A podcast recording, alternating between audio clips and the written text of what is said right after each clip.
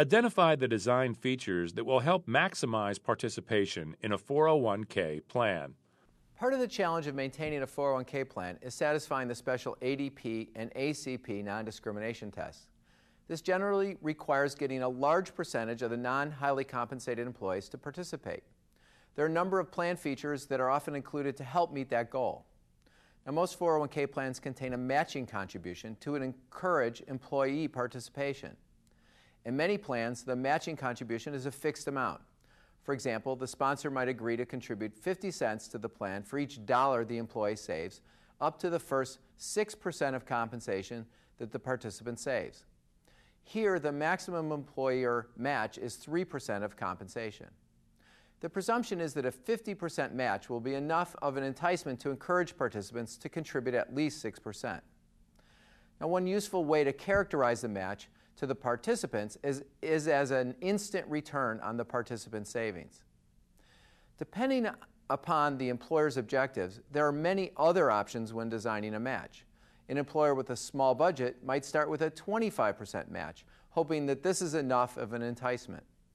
Another common matching design is a graded schedule. For example, the employer contributes 50 cents for each dollar saved by the plan participant up to 4% of covered earnings, plus 25 cents for each dollar saved over 4%, but not more than 8% of covered earnings.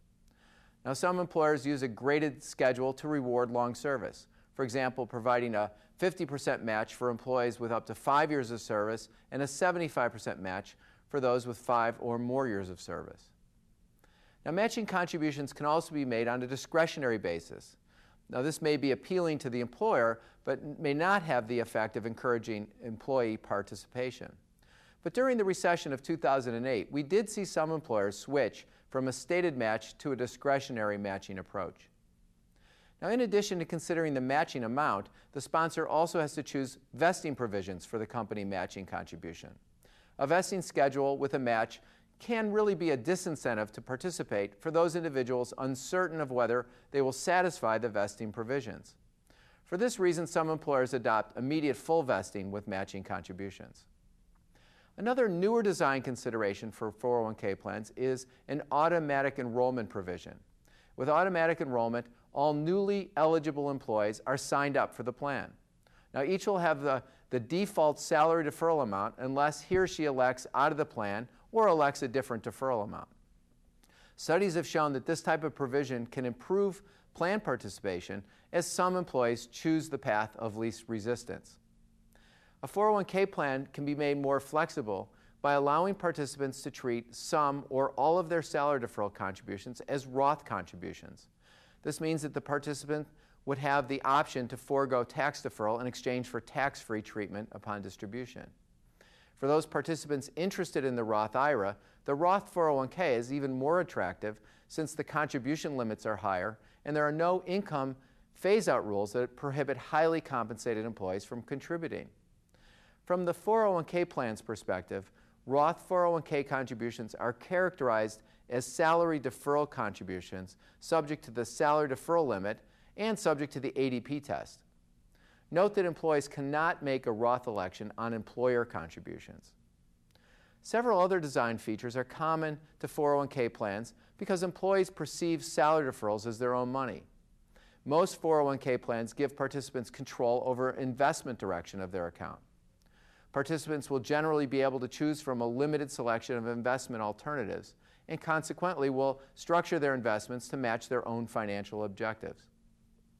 Also, employees may be reluctant to make salary deferrals unless they can access funds in case of an emergency. Participant loan programs are quite common in 401k plans because they allow at least limited access without tax consequences.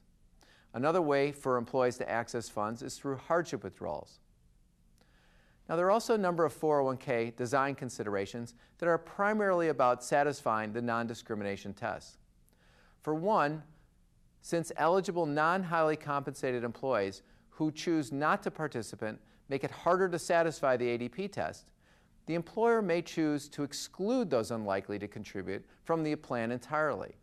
Now, this is allowed as long as the plan covers enough employees to satisfy the minimum coverage requirements of Code Section 410B.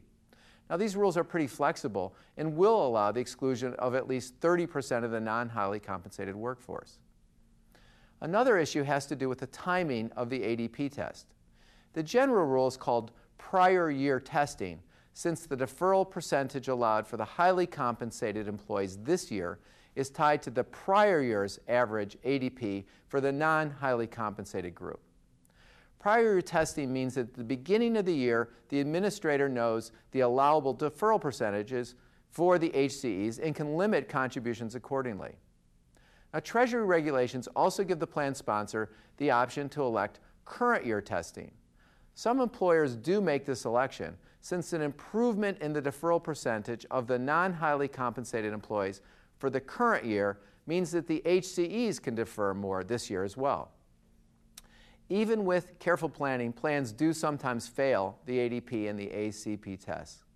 The employer has to correct the failure by the end of the following year to avoid plan disqualification. A correction is a complex subject, but generally the employer can choose one of three correction approaches. One is to return contributions to the highly compensated.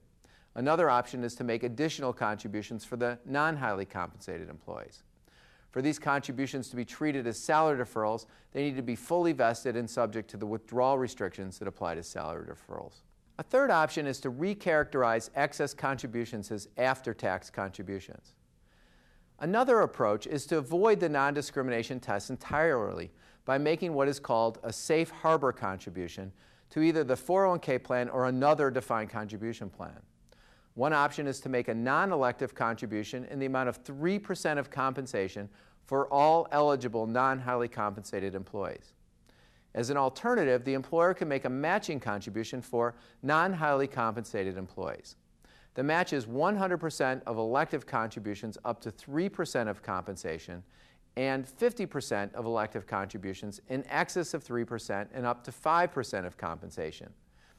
With this option, an employee could receive a maximum match of 4% of compensation.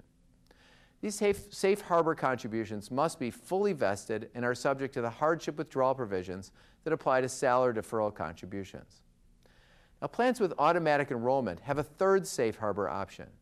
With what is referred to as a qualified automatic enrollment feature, the plan can choose from a non elective or matching approach, which requires a minimum contribution. If the matching approach is chosen, the maximum matching contribution is 3.5% of compensation, slightly lower than the 4% under the original matching safe harbor design. Also, under this type of safe harbor, a plan can actually require two years of service before full vesting participants in the safe harbor contribution.